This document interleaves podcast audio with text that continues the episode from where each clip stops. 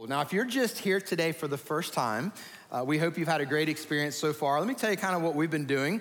Uh, this summer, which it's actually already August, which is kind of crazy. We're in month three of this teaching series already, going through the book of First John.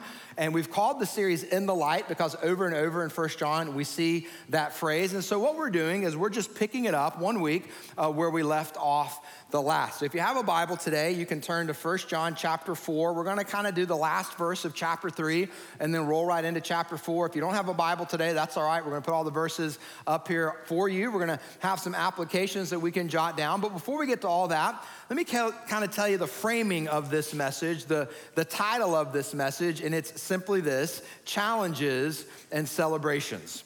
Challenges and celebrations. What we're going to see in the passage today is a little bit of both. And that's kind of what it looks like to be a follower of Jesus. I mean, if you've experienced salvation, if you're a child of God, if you're a Christian, if you've been born again, there's a number of different words we use to describe that experience. There's gonna be some things in your life worth celebrating.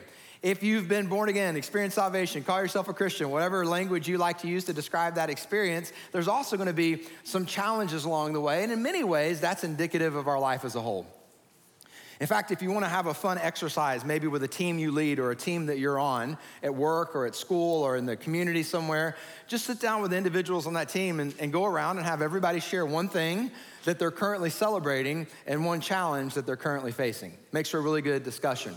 If you want to have a really good discussion at dinner this week, get your whole family around the table. If you can get them all there at one time, that's half the miracle, right? Get everybody there at one time and go around and say, hey, everybody share one thing that you're celebrating these days, and what's one thing that feels like a challenge? You might be surprised some of the things your kids or teenagers would share with you. So you can do this in a number of different settings. And, and what we're gonna do today is we're gonna let God's word kind of guide us through this. And I'm gonna give you five challenges that could also be looked at as celebrations.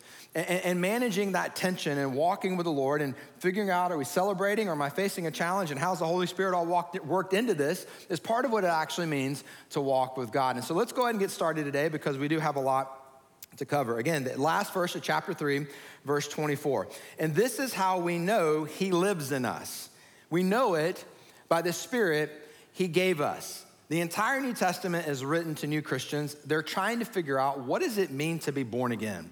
What does it mean to be a Christ follower? And John's saying, well, one of the ways you know you're a Christ follower is that Jesus places the Holy Spirit in you. He gave us his spirit. And this understanding that the Holy Spirit is in us is foundational to the New Testament, and it's foundational to what it means to have experienced salvation. Now, thankfully for us, there's a number of passages in the New Testament that unpack further what this means that the Holy Spirit is in us. I'm just gonna take you to one from a book called First Corinthians in chapter 6. Paul's writing this letter, and I like how he unpacks this idea of the Holy Spirit in us. Do you not know that your bodies are the temples of the Holy Spirit who's in you, and you've received from God?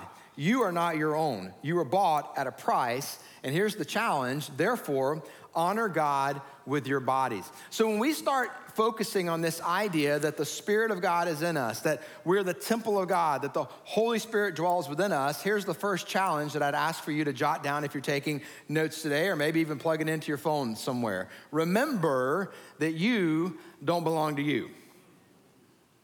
That's what this passage just said. That if you've experienced salvation, the Holy Spirit has taken up residence in you. You are no longer your own. You are bought with a price, and you've been commanded to honor God with your body. Now, that's a challenge, but see, there's also a great celebration in that. The celebration in that is that the presence of God dwells within you. This is incredible. In fact, that's the only difference between a believer and a non believer. See, for a believer, the Holy Spirit dwells within them. For a non believer, the Holy Spirit has not yet dwelled within them. Now, once they experience salvation, that will happen. It's not about the external, it's about what's happened on the inside. That the Holy Spirit takes up residence when you experience salvation. So, one of the things we've been doing in this series from time to time is sharing a few stories. And um, some of y'all have shared some of your stories with me, which is fantastic. And I love getting to hear each and every one of your stories. But, you know, we've been here for about eight weeks now, and, and I'm trying to share a little bit of stories along the way. And at the end of this series, I'm going to talk about kind of the story that kind of got us here and how God worked and all that. But for today, I want to talk a little bit about when that happened for me, when the Holy Spirit took up residence in me, my testimony. So I gave my life to Jesus at an early age. I was almost six years old, and I was fortunate enough to be in a family where my parents talked about Jesus a lot. Now, that wasn't always the case. They actually came to faith in Jesus Christ after I was born but then they made Jesus the center of our home, and we talked about the gospel a lot. And I went to a church that talked about the gospel a lot. And so this was kind of a part of my life. And, and I was a kid, but I'd been trying to start understanding how all of that worked together. And uh, one Sunday night, again, about six weeks before I turned uh, six years old, uh, they were baptizing people at our church on Sunday night. Now, this was the old school Sunday night church. Any of y'all grew up in that church? Where Sunday night church was different than Sunday morning church. Preachers had to do two sermons a week. Oh my goodness, right? I honor those men and women, okay? Don't ask me to do that. I can tell you right now, that ain't happening, all right? Not happening, okay? So, anyway, Sunday night church, they're baptizing people, and it was like seeing people get baptized started to connect some dots for me. Like, I knew that wasn't what was saving them, but it's such a beautiful picture of what happens when we get saved that the old is washed away and that we're, we're brought up out of the water and, and all things are new. And, and it just connected some dart, dots in my heart and in my mind. So I go home and I started asking my parents more questions and, and talking about it. And eventually got to a point in the conversation where they felt like I was, you know, understanding the gospel in a way where I was ready to receive it. So I prayed to receive Jesus Christ right there in our kitchen. I asked Jesus to come in, into my heart. And, and, and, and I was a kid. And so my parents were like, well, you know, we want to make sure that he really understands what he's doing. So they set up an appointment for me to meet with the pastor the next week, which just by the way, if any of you ever want to do that with me and your kids, I would love to do that. That'd be fantastic. So I went and met with my pastor that week, and his name, y'all, was James Bond. All right? I met with James Bond to talk about salvation. Now, I don't want to in any way like act like I'm being dishonoring to the man. He was an influential man. He was my pastor when I was a kid, but that's kind of cool, right? And so we sat down and talked, and, and then he told my parents, like, you know, yeah, he understands what he's doing, and I'd love to baptize him. So a couple weeks later, I was baptized. Guess, guess who? See, that would have been really bad if it wasn't James Bond, but yeah, you're right, it was James Bond. Incidentally, just a fun little side note, at the time in the town I lived in, it was not like this big suburban setting of Atlanta. It was still kind of a small town. You could choose your phone number. And so, y'all, he straight up chose 007 to be the last two numbers of his phone number. Isn't that awesome? That's so cool. Anyway, I digress. So I got baptized a few weeks later and um, been trying to walk with Jesus ever since. Empowered by the Holy Spirit, who took up residence in me. You know what it looks like when you take up residence somewhere. We've been living that for the last couple weeks. So I started here in June, flew back and forth a lot during June. Then we lived in an Airbnb. And then about two weeks ago, we moved into our house that we're living in out in Chatham County. And, and, and we've been making that, uh, three fans of Chatham County. All right, yeah, woo, go Chatham County. Talk about my football team another week. We'll do that, all right? So, um, I'm coaching football there. See, y'all, y'all getting me off track. Anyway, let me get focused, all right? Focus. So we are making that house our residence. Y'all done this before, right? You move furniture around, and then you're like, no, that's not where that needs to go. Let's move it over there. You get all the boxes and, and whoever's room they're supposed to go in, and then you unpack it, and, and then you start hanging up some pictures, and you start putting some decorating touches on it. And, and before long, like it starts to look like a new family has taken residence here. Like the picture of the people who used to live there, those pictures aren't there anymore. And you go into Jacob's room, and there's Georgia Bulldog stuff everywhere because he walks with the Lord to the glory of God, all right? So, uh, it's just like, yeah, some, some new people have lived here. They're taking up residence. They're kind of moving from one room to the next, and they're making this house their home. Can I tell you that's exactly what the Holy Spirit does in you? That when you experience salvation and the Holy Spirit moves into your house and He takes up residence in you, He just kind of starts moving around from one room in your house to the next. He starts rearranging some of your furniture, shifting your priorities he does a little redecorating. He's like, yeah, that, that memory right there, that Vegas trip, we're gonna put that one back in the box. All right, let's put that back in the box. Let's hang up this picture of your group last week. That's a good one. And like some of y'all, let's just be honest, you were fixer uppers. You were a fixer upper. I mean, Chip and Joanna Gaines couldn't help you any, all right? You were a fixer upper. Holy Spirit had to do a whole lot of work in your house shifting your thoughts, shifting your priorities, shifting your values. But see, here's what's so beautiful about that. Before long, everybody else starts to notice something or someone has taken up residence in you. You're looking different on the outside. all of those changes that the Holy Spirit's doing in your house is producing a new person. And, church, that is the beauty and the wonder of walking with God. That over time, people can begin to see some things that are different about us and, and see some priorities and some values and some decisions that have shifted among us. And so the celebration there is that the Holy Spirit's doing that in us. The challenge is that the Holy Spirit is doing that in us. And, and this is what it looks like to be walking with God. So let's keep going in our passage. Verse 1 of chapter 4 Beloved, do not believe every spirit, but test the spirits to see whether they are from God because many false prophets have gone out into the world. Isn't that interesting that this early on in Christianity, there were already false prophets? That, that Christians were already being commanded to test the spirits, to make sure that what these men and women were saying was actually from God. So, so what's the challenge for us? What's the application for us? Here's, here's what I believe it is to develop discernment without becoming cynical. It's hard to do. This is a challenge to become discerning without becoming cynical. See, if you want to be cynical about God and the church, there's plenty of places you could look. There's plenty of examples you could go to. And so, how do you develop and how do you maintain a spirit of discernment without crossing the line and becoming cynical? Well, I think, first of all, it's important to just remember there are false teachers. Right. There are people out there that are saying things that are not from God. And so, we should always be listening and paying attention. Anytime someone gets up and claims to be speaking on behalf of God or teaching God's word, whether it's me or anybody else, you kind of need to sit up a bit and say, now let's just see what they're going to say. Because if that person says something to counter to God's word, God's word wins. Okay?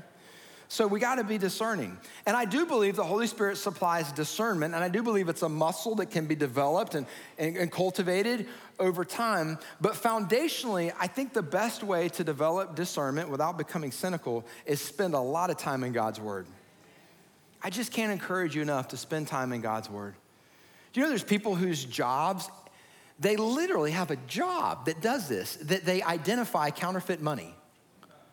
They identify counterfeit money. So they're able to spot it and, they're able to catalog it and they're able to make sure that, that our currency keeps its value and not just our currency, but literally all over the world. And I would think that these individuals, like if they put me in charge, terrible idea, but if they put me in charge and they said, train these folks, what I would do is I would have them study all of the previous examples of counterfeit money to kind of learn, all right, this is what you know these criminals are doing, and, and kind of pick up on the patterns and, and see how you could spot this. But see, that's why they didn't put me in charge, because that's not how they train them, okay? The way they train them is they don't look at the counterfeit money, they just keep studying the real thing. Over and over and over till they know it so well and every little detail and every little intricacy that anything that passes in front of their eyes that's false or counterfeit, they pick up on it just like that. Did you know that's a great picture of what it looks like to spot counterfeit teaching, to identify false doctrine? That if you immerse yourself in God's word, you begin to recognize God's ways that if you immerse yourself in God's word, when somebody begins to say something on behalf of God that isn't from God, you'll spot it. That, that, that little red flag will go up. So let's be discerning without becoming critical, but recognize foundationally the way to go about doing that is by getting into God's word. Verse 2 of chapter 4 By this, you know the Spirit of God. Every spirit that confesses Jesus Christ has come in the flesh is from God. All right, I just want to make sure we're tracking with that. That a spirit that confesses that Jesus has come in the flesh from God. Okay, that's good.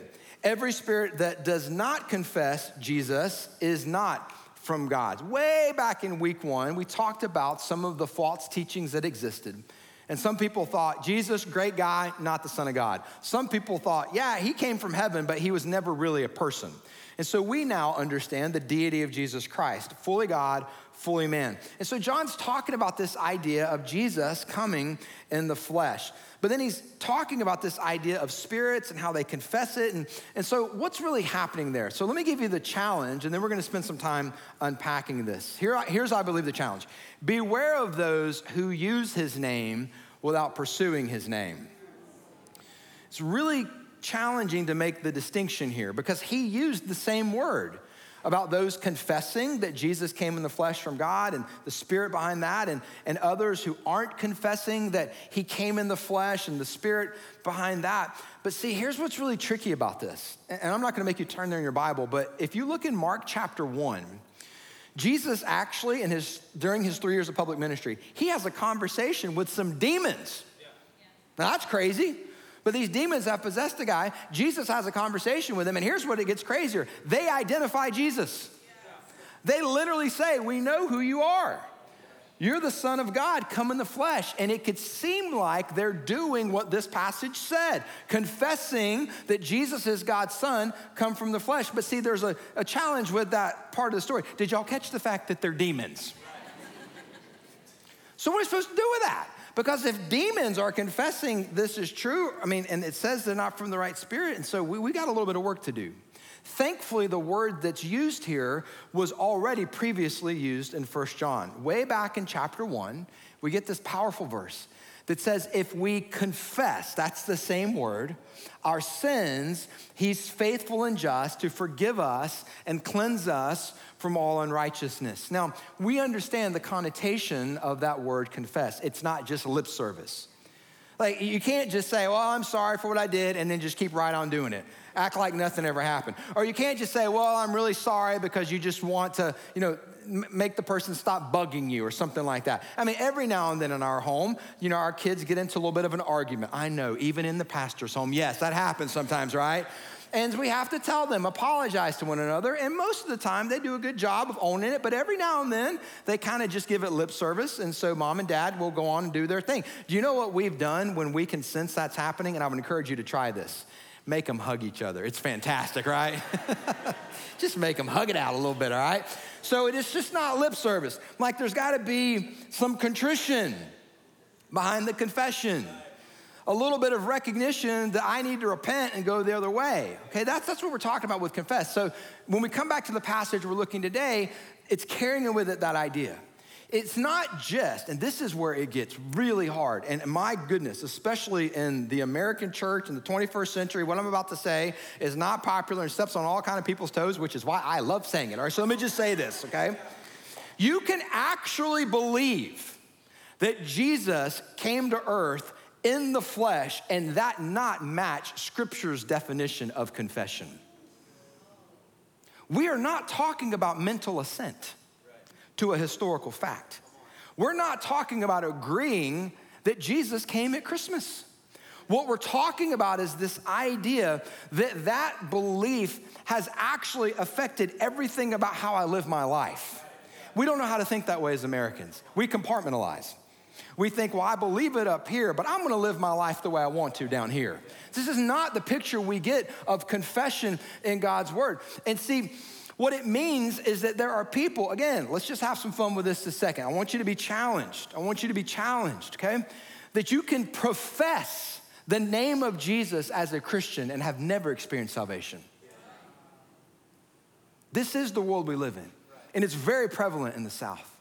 And Jesus does not want that to be the case for anyone. In fact, in one of the most challenging passages of Scripture, Jesus, in his kindness and in his graciousness, gives us a preview of what is to come when he returns. And he does that for our good. So I want you to be challenged by this passage. It's from Matthew chapter 7, and Jesus is talking about the difference here. There are a bunch of people who want to profess my name, they've just never experienced the confession and what that means to my name. Look at what Jesus says th- this should rattle us a little bit. Matthew 7, starting in verse 21. Not everyone who says to me, Lord, Lord, will enter the kingdom of heaven. That's your challenges. But he who does the will of my Father who is in heaven will enter. Many will say to me on that day, Jesus is giving us a preview of when he returns. Many will say to me on that day, Lord, Lord, did we not prophesy in your name? That's a good thing. And in your name, cast out demons. That's a good thing. And in your name, perform many miracles. That's a good thing. In fact, if you saw a church's website and they were advertising those three things, you'd go to that church. Like, wow. I mean, they're prophesying, they're casting out demons, they're performing miracles. God must be in that. Here's what Jesus is saying no, He's not in that at all. Isn't that strange? That these are things of God that God is not in. And Jesus is saying, You're gonna tell me this is what you are doing. And then he drops this truth I will declare to them, I never knew you. Depart from me, you who practice lawlessness. You say, how can that be? How can Jesus look at people who were doing all of those things and say, Depart from me, I never knew you? Here's how he can do that they were using his name without pursuing his name.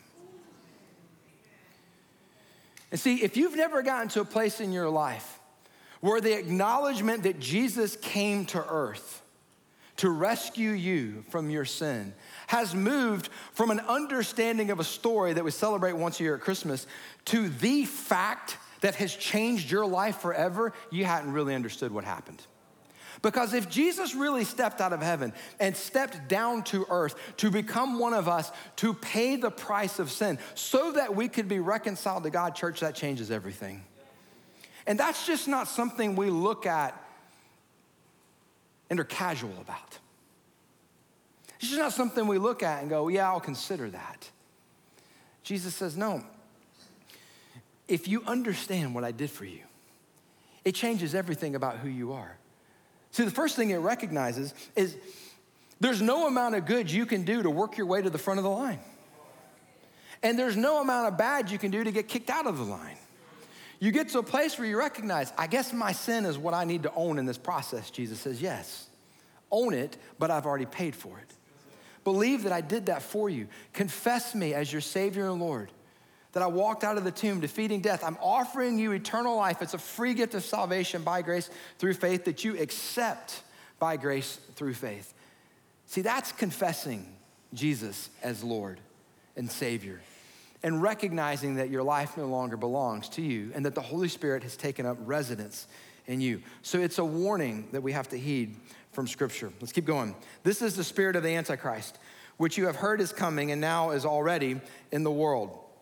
We talked about the Antichrist a few weeks ago. We talked about the spirit of the Antichrist. So I'm not going to focus on this part of the verse and this message because we've already hit that in this series. I want to focus on the, the, the second part because I love this second part. You are from God, little children, and have overcome them. And this is a verse. It's, it's technically the second part of a verse, but that's okay. We'll just call it a verse that I would love to encourage you to memorize. Okay? Greater is he who is in you than he who is in the world. Man, that's a good verse to memorize.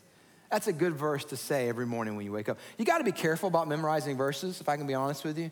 It's not the memorization of the verse that's the problem, it's sometimes how we want to use it, okay?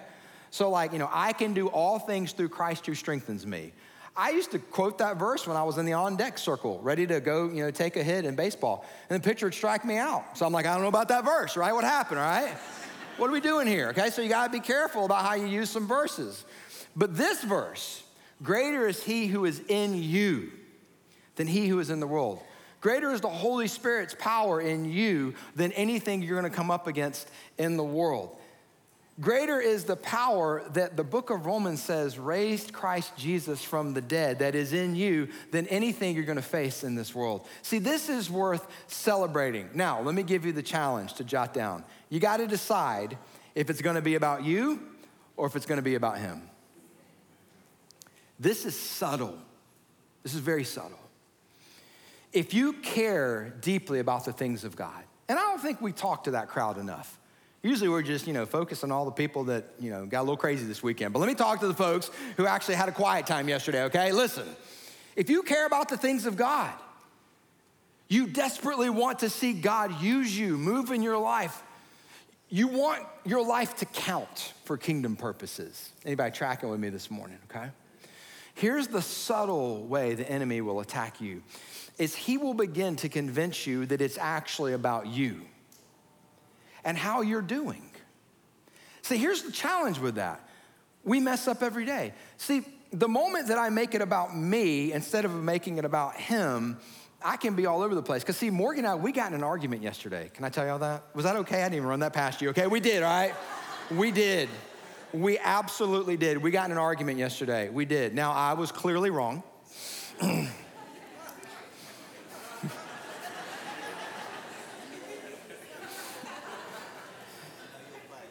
But I had to preach today. So, what am I supposed to do with that, right? Hypocrite? Oh, you got no idea, right? I mean, listen, all right? See, if we make it about us, it's incredibly difficult to move forward. Greater is he who is in you than he is in this world. If you make it about you, it can constantly feel like that you're taking two steps forward and one step back. It becomes very performance driven. The way you're doing this Christian life determines how God can use you in this Christian life. And we forget that greater is He who is in us than He who is in the world. So I told y'all this earlier in the series, but back in April, Sam and Jacob and I, we, we flew up here and we attended a worship service. And at the time, I was praying through whether God was, was calling me to, to move our family here and, and to serve as your next pastor. And obviously, God saw that through to completion and did, you know, make that calling clear. And again, I'm gonna share that story here in a few weeks. But on that particular Sunday, as we worshiped, I've already shared some of the things with you that I saw from you that just spoke to my heart. But specifically, I wanna share today, there were three things that were running through my mind that day in the worship service. So we were sitting way up there in, in the balcony, and, and, and, and there were a lot of people that got baptized that day. So the first thing that was running through my mind in the service was, how are they doing that? Because y- y'all know like how the drill works, and I've been here now, and we did a baptism in July. But John and the team are up here singing, and people are getting baptized out there, and they're up on the screen, and then it cuts back to John, and we're singing, and we're baptized, and we're singing, and we're baptized, and I'm like, man, that's awesome, right? Like, how are they doing that? That's fantastic. And so I knew the production team and John and the worship team were working together and, and just using their gifts, and I was so like, wow, that's incredible. The second thing I was thinking about that day was how did they get that many people signed up to get baptized? Because I've emailed church people before. They don't return your emails sometimes, right? Y'all are good at returning emails, okay? And so I'm like, wow, how did that happen? That's a lot of coordination. And then obviously, since that time, I've, I've, I've gotten to see how Ashley and Alexis and Abby and Pam and Fran and, and all the folks on our team do such a great job. And I'm like, well, that's how that happens an amazing team that follows up with people and gets them connected. And so, so the first two things were, were, were kind of fun. How, how, are they doing that? And how are they doing that? The third one wasn't as much fun. So the third thought that popped into my head that day started once the message started. And that day, Steve Carter was sharing, and he was doing a fantastic job. And I was taking some notes on my phone, and felt like the Lord was really speaking to me, and, and I was really enjoying it. And all of a sudden, this voice just came into my head. And I'm gonna tell you right now, I, I knew the voice wasn't from the Lord. I knew it was from the enemy. Because here's what the voice came into my head, and this is, this is what said. I'm just, being, I'm just being honest with y'all, okay? I hope that's okay. This is what that voice told me. That voice said, You're not a good enough preacher to be their pastor. That's what the voice told me. Now, I've recognized the enemy's attack in my life long enough to know two things about him. One, he's not real creative. But two, he's incredibly persistent. And so in that moment, I had a choice to make. And I haven't always made that choice well, church. I'm just telling you, I have not always made that choice well. But in this moment, God, in His graciousness, in His kindness, and in His goodness, and with the Holy Spirit, reminded me what the counterpunch to that thought was. And here's what it was agree with Him. Agree with Him. So that's what I did. I said, you know what? Now, I didn't say it out loud. Y'all just started staring at me. I didn't say it out loud. but I said, you know what? I'm not a good enough preacher to be their pastor. It's a good thing it's not about me.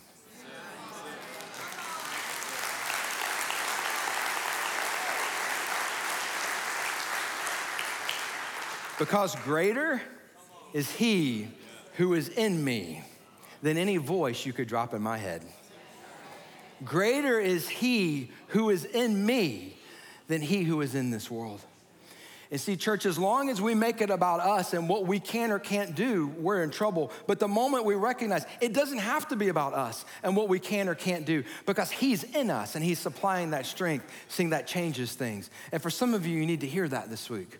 See, for some of you, you stay at home with kids. You got little kids and they're all over the place, and, and that little voice whispered in your head this week you're not good enough to be their mom. For some of you, that voice whispered in your head this week, you're not good enough to be his wife. You're not good enough to be her husband. You're not good enough to pursue that career. You're not good enough to apply for that college. And see, the enemy so many times wants to make it about us because he knows when we access the same power that raised Jesus from the dead that's in us, things begin to change. So, church, let me encourage you drive that stake in the ground. Don't make it about you, make it about Him, He who is in you. Let's look at our last passage for today. They're from the world, and therefore they speak as from the world, and the world listens to them. We talked about that a few weeks ago. There's people that the enemy is going to use. There are people that are going to be deceived by them. That breaks our heart. And we pray for them. But see, there's some good news for the next verse that I want to focus on.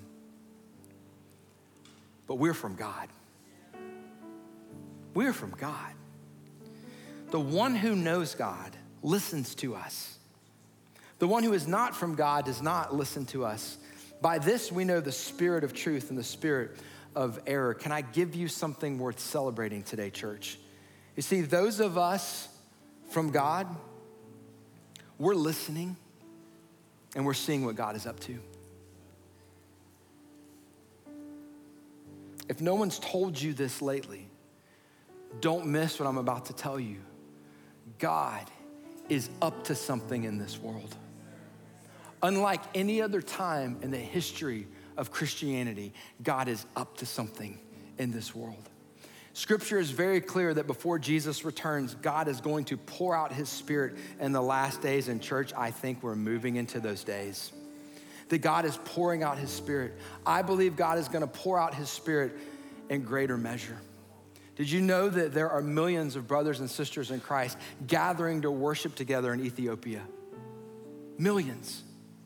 We saw what God did in Asbury back in February with an awakening that began to spread to different campuses all over our country. And here's what I'm saying this morning, church, by faith that's a drop in the bucket. It's a drop in the bucket.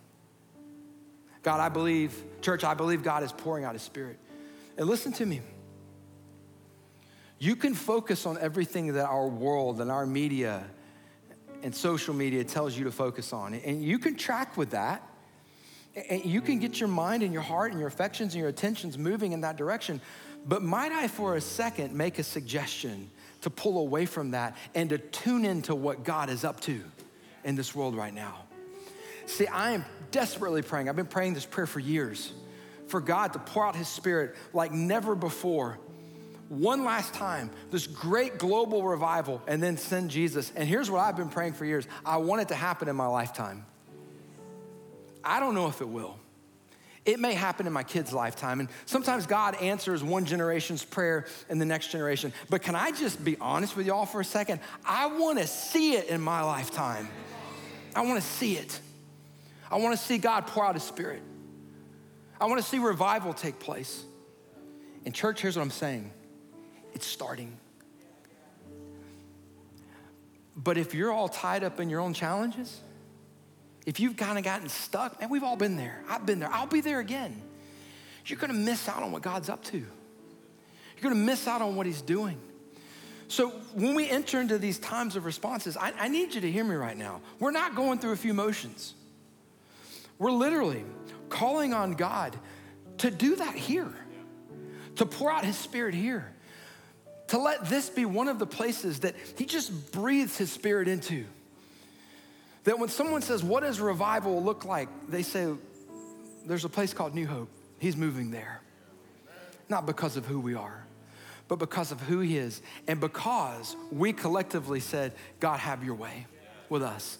God, pour out your spirit in us. God, whatever agenda we had, we, we set that aside, and here's what we ask you to do do what you want to do. Because if you're gonna move in a way like you've never moved before, we don't wanna miss that.